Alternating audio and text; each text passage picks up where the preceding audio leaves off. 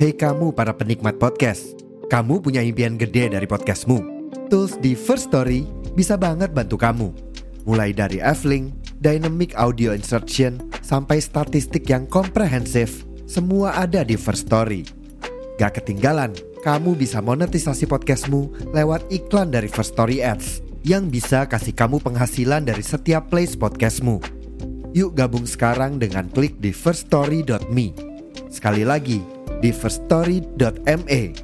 Mari kita bawa mimpi podcastingmu menjadi kenyataan.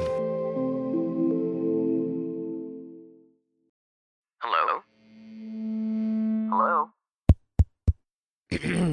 Podcast Network Asia.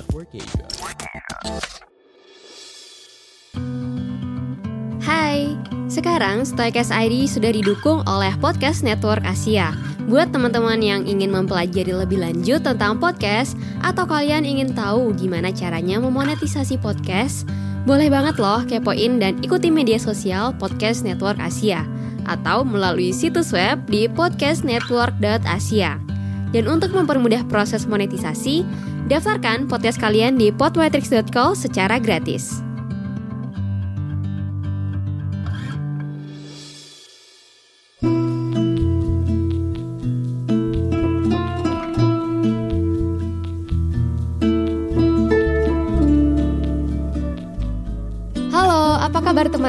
Berjumpa lagi dengan saya Sita Putri di episode terbaru Stoicast ID.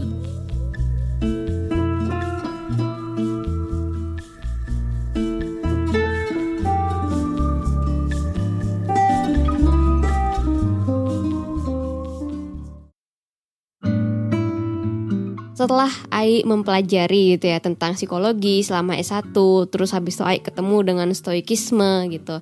Nah, cara Ai mengkolaborasikan keilmuan ini gitu dalam pekerjaan kamu yang sebagai komik artis itu kayak gimana? Apa pada akhirnya kamu kayak tertarik untuk lebih membuat orang-orang itu tertarik mempelajari stoikisme juga mungkin biar kamu merasa oh ya kalau ada orang-orang yang kayak merasa seperti aku aku bisa nih dan Ai membuat itu dengan membuat komik gitu terkait tentang stoikisme atau gimana nih? Hmm, iya sih. Jadi aku mulainya kan karena dari media gambar ya. Yes. Otomatis aku akan outputnya akan media gambar juga nih. Dan ternyata aku nggak sadar gitu. Mm-hmm. Baru sadar setelah baca. Eh, di karya sebelumnya aku pernah bikin judulnya tuh Love Deadline. Mm-mm. Nah di Love Deadline itu aku nerapin kedua ilmuku, salah satunya psikologi sama stoikisme ini. Mm-mm. Di situ diceritain ada seorang anak namanya April.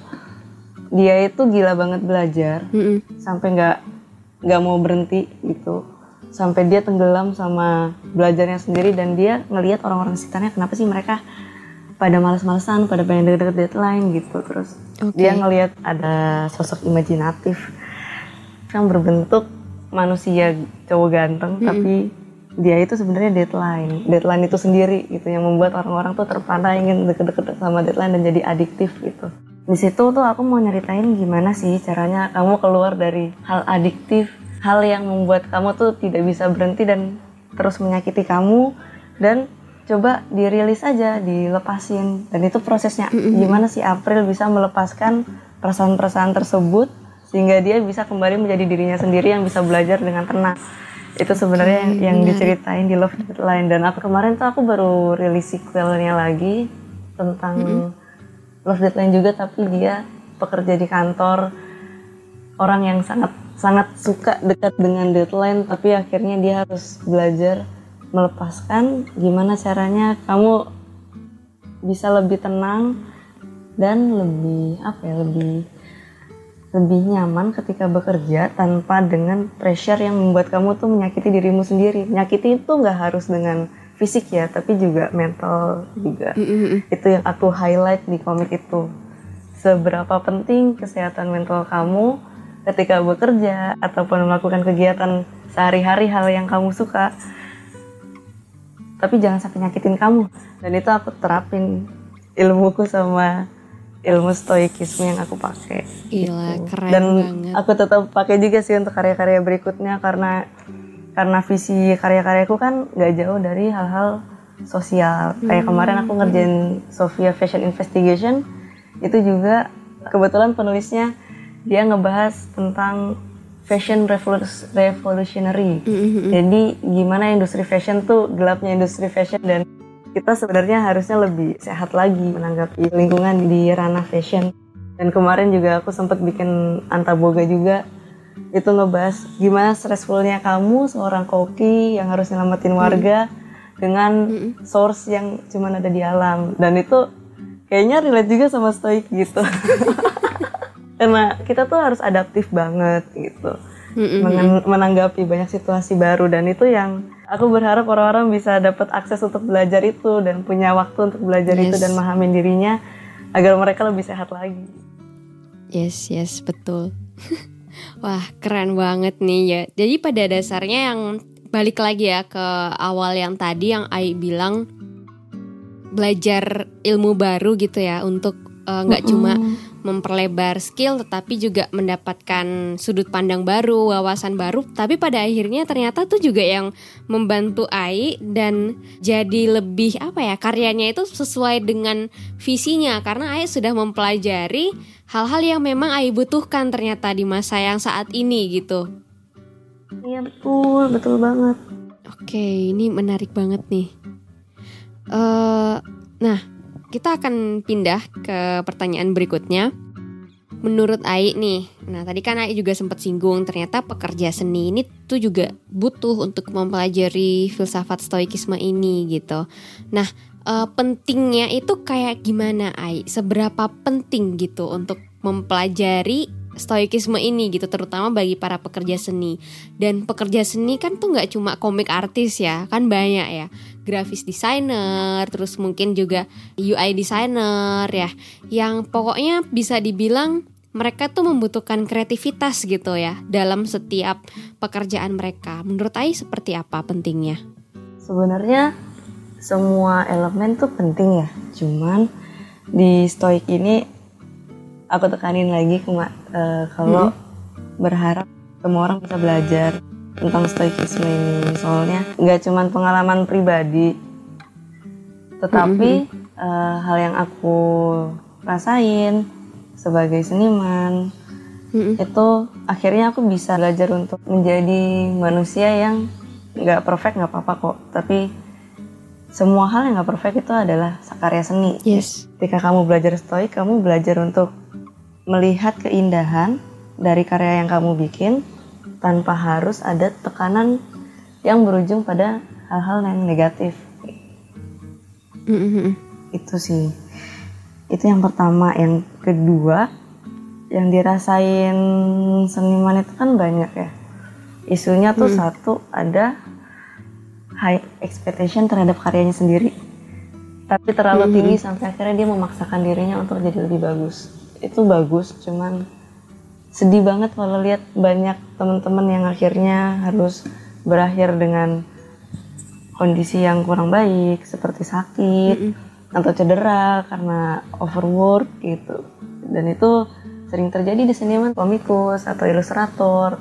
Kayak akhirnya tangan mereka tangan mereka cedera kalau biasanya tuh penyakitnya CTS itu itu juga karena lupa untuk istirahat lupa untuk berhenti apa menghargai diri dengan kamu boleh dapat waktu sendiri dapat waktu untuk dirimu sendiri mengistirahatkan tubuhmu agar bisa bekerja esok hari. Sebenarnya kan seperti itu. Cuman itu yang sering nggak dinotis sama temen-temen gitu dan aku Oke. berharapnya eh coba yuk kamu baca tentang stoik satu bab aja satu bab aja bener. Satu bab aja itu kamu terapin satu bulan it will be it will be good for your health gitu.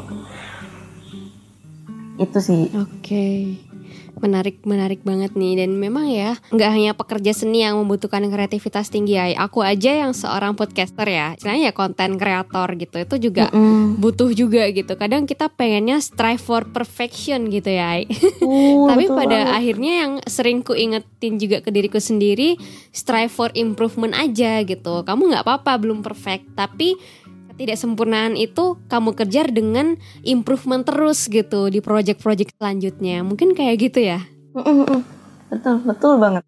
Itu yang sering orang-orang lupa kayak ngerasa lu cuma punya waktu hari ini doang. Nggak nggak harus begitu kok berpikirnya hal yang itu bisa kamu tempatin di, di hal yang lain gitu. Kamu kamu kalau lagi ngerjain karya you have your all time gitu kamu punya seluruh hidup kamu buat bikin karyamu sebaik mungkin dan jangan lupa se- seumur hidupmu kamu punya waktu untuk dirimu sendiri dan karyamu dan kesehatanmu dan orang-orang di sekelilingmu dan juga dirimu untuk di di apa ya dipolish lagi gitu. dipolish dengan cara yang lebih tenang gitu. Hmm, yap, yap, setuju, setuju.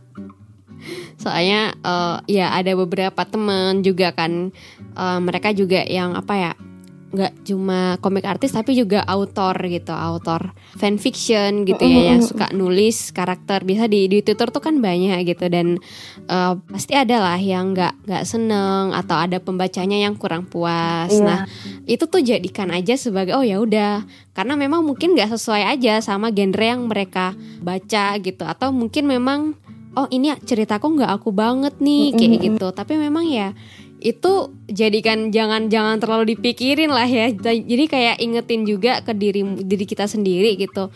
Ya udah aku aku udah punya project dan udah tayang gitu ya karyaku ya udah nggak apa-apa. Itu jadikan aja itu notes aja untuk ke depannya berarti aku mungkin kayak gini nih.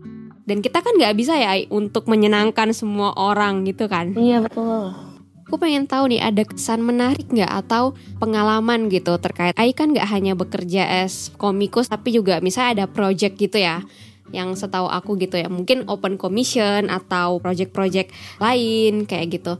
Ada kesan nggak? Kayak mungkin Ai menghandle klien Ai itu kayak gimana gitu menggunakan ilmu dari stoikisme ini kayak gitu. Ada. Jadi aku dulu tuh kalau kerja kan harus bisa di mana Hmm. aja ya karena aku Iya, anaknya iya. mobilitasnya tinggi gitu. Terus Mm-mm. ada momen aku harus eh, gambar di di belakang punggung ojek gitu. Oke. karena lagi deadline gitu. Terus laptopku kan mati.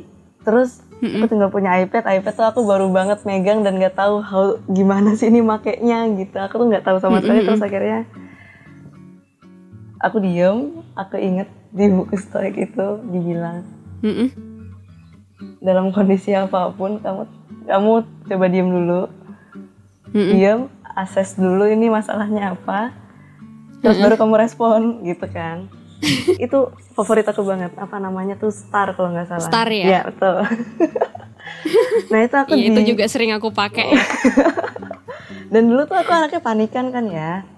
Mm-mm. kalau dikasih situasi yang sangat genting dan itu lagi deadline terus jadi nggak bisa mikir gitu tapi Oke. ketika kenal metode itu aku aku akhirnya bisa oke diem dulu nafas dulu. Nggak apa-apa telat nggak apa-apa kamu hubungin Iya. dulu terus kayak oke responnya gimana? Oke gue hubungin dulu nih kliennya. Oke klien marah-marah nggak apa-apa ya udah gue kerjain dulu kerjaannya. Soalnya pasti telat gitu mau gimana pun mau gue nangis-nangis atau gimana pun ini kerjaan pasti telat. Pokoknya dikonfirm dulu semuanya udah baik-baik aja baru gue lanjut kerjain. Terus kayak oke nggak lagi kita gambar di belakang punggung ojek lu lebih tenang lagi gitu Tapi pada akhirnya jadi pelajaran juga ayah ay untuk mungkin manajemen waktu gitu terus eh, jadi bisa menerapkan juga startnya itu kayak gitu ya. Iya betul betul banget. Jadi emang ternyata ketika kamu dihadapin sama hal-hal yang mendesak ataupun yang Mm-mm. yang apa ya, yang genting gitu, Mm-mm. diam dulu, akses masalahnya, eh, dicek masalahnya tuh ada apa aja, yang di clearin apa aja, baru kamu respon satu-satu gitu. Terus kayak, oke, this is good things, harus gue follow nih sampai akhir hidup gue. Tapi memang sangat bermanfaat banget gitu tekniknya gitu. Saat saat panik gitu juga yang memang menjadi salah satu obat ya tekniknya itu kayak oke tenang tenang tenang. Kalau misalnya kita panik buru-buru pun nggak akan kekejar gitu. Jadi harus menggunakan rasionalitas kita gitu ya. Iya iya betul. Dan ini kayak kayak lagi-lagi ya doaku adalah ayo ayo ayo teman-teman baca buku stoik seenggaknya satu bab aja ya kayak kalian bakal terselamatkan kok gitu. Oke, menarik banget ini. Udah ada yang menerapkan dan berhasil gitu. Nah, teman-teman kalau ada juga nih yang menerapkan dan berhasil, boleh banget nih berbagi ngomong ke aku, oh ya kak dari ini nih aku juga sangat terbantu gitu kan. Jadi kita punya banyak testimoni nih yang memang udah mempraktekkan dan berhasil gitu. Mm-mm. Nah, eh, setelah kita ngobrol nih nggak terasa ya, ini udah setengah jam lebih ini ya, udah mau sejam kira-kira. Eh, ini udah masuk di pertanyaan terakhir nih buat Ai. Wah, pertanyaan terakhirnya nih. Eh, pesan atau saran ada nggak yang ingin Ai sampaikan kepada pendengar yang sedang mempelajari tentang stoikisme selain yang tadi nih teman-teman harus mempelajari dan menerapkan stoikisme itu pesan dan sarannya ada nggak? Terutama nih buat teman-teman yang mungkin bekerjanya itu butuh kreativitas yang tinggi. Nggak hanya eh, seorang komik artis pekerja seni tetapi juga kayak yang berkaitan dengan teknologi gitu kan. Kayak mungkin eh, kayak aku sebagai podcaster atau content creator gitu. Nah ada nggak yang saran yang ingin Ai sampaikan gitu? Dan pesan mungkin. Hmm, Oke, buat temen-temen yang sekarang lagi hustling kerja, kuliah, atau lagi menuju keduanya gitu. Karena stoik ini sebenarnya mengantar kalian untuk melakukan kegiatan sehari-hari tersebut lebih sadar, lebih sadar maksudnya lebih aware dengan apa yang kalian lakukan dan dan Yes. menghilangkan banyak tekanan-tekanan negatif ataupun pressure-pressure yang tidak diperlukan seperti overthinking ataupun ataupun hal-hal lain yang mungkin lebih berat dari itu men-trigger banyak hal buruk lainnya. yes Coba pelan-pelan disadari kalau ternyata hal-hal tersebut banyak yang tidak apa-apa terjadi Mm-mm. karena itu semuanya proses dan lagi-lagi aku akan selalu ngingetin untuk aware sama kesehatan badanmu lalu kesehatan mentalmu Oke. karena mereka semua tuh terhubung ketika mentalmu lagi turun badanmu juga akan turun ataupun ketika badanmu lagi turun pun kesehatannya mentalnya juga nggak akan sefit ketika kamu sehat gitu itu sih ketika belajar stoik kamu juga harus memikirkan kesehatan dan tidak apa-apa ketika kamu harus berhenti sebentar. Mm-mm. Itu sih. Itu aja dari aku. Oke. Oke, terima kasih Ai sudah memberikan pesan dan saran yang sangat bisa dipraktekkan gitu ya istilahnya buat teman-teman semua dan terutama juga buat aku pribadi ini juga penting banget nih dari obrolan aku dengan Ai hari ini. Nah, sekian dulu nih teman-teman obrolanku dengan Aisyah di episode Stoikas ID kali ini. Semoga obrolan kami itu membuat teman-teman mendapatkan wawasan baru yang bermanfaat untuk diterapkan di kehidupan sehari-hari.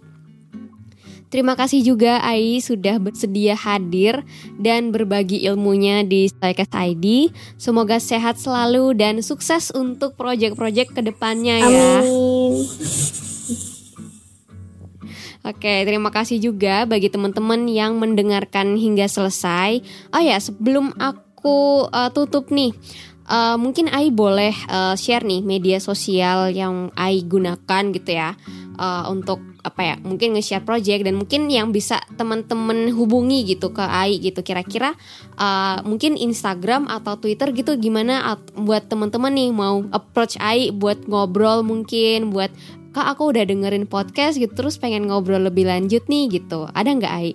Ada, ada, ada. Makasih Sita. Jadi Ada. buat teman-teman bisa approach aku. Aku sekarang aktifnya di Instagram. Mm-mm. Eh, bisa follow aku di ai aispl a i s h p l. Oke, itu ya teman-teman. Nanti aku akan eh, tulis juga di caption dari podcast ini nanti teman-teman bisa lihat di situ. Nah, terakhir jangan lupa kasih rating juga untuk Stoikas ID dan share podcast ini ke teman-teman kamu agar Stoikas ID bisa menjangkau lebih banyak pendengar yang ingin mempelajari tentang stoikisme. Saya Sita Putri dan Aisyah Puspa Lestari. pamit sampai jumpa di episode selanjutnya. Bye. Dadah.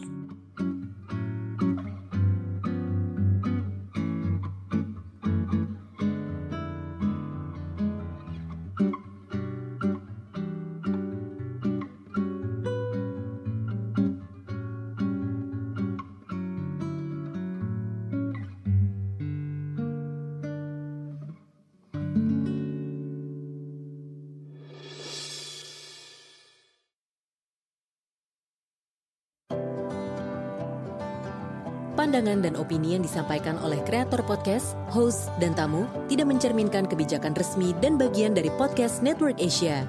Setiap konten yang disampaikan mereka di dalam podcast adalah opini mereka sendiri dan tidak bermaksud untuk merugikan agama, grup etnik, perkumpulan, organisasi, perusahaan, perorangan, atau siapa pun dan apa pun.